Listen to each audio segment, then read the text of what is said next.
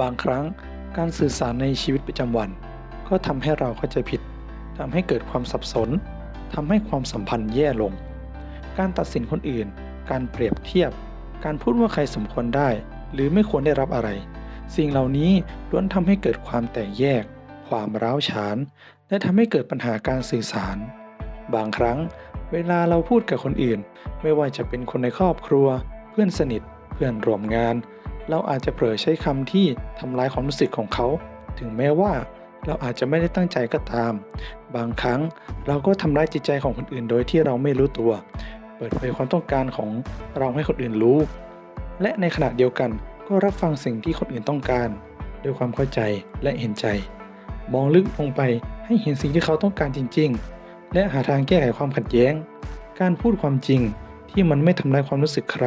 จะทำให้ทุกคนได้รับประโยชน์ การสื่อสารจากใจจะทำให้เราพูดได้อย่างตรงไปตรงมา ไม่มีการตัดสินใด ๆ ฝึกแสดงความรู้สึกออกมา พยายามเข้าใจคนอื่นให้มากขึ้น มันจะช่วยให้เราหลีกเลี่ยงการเข้าใจผิด ที่มันทำให้เกิดความรู้สึกที่ไม่ดีต่อกัน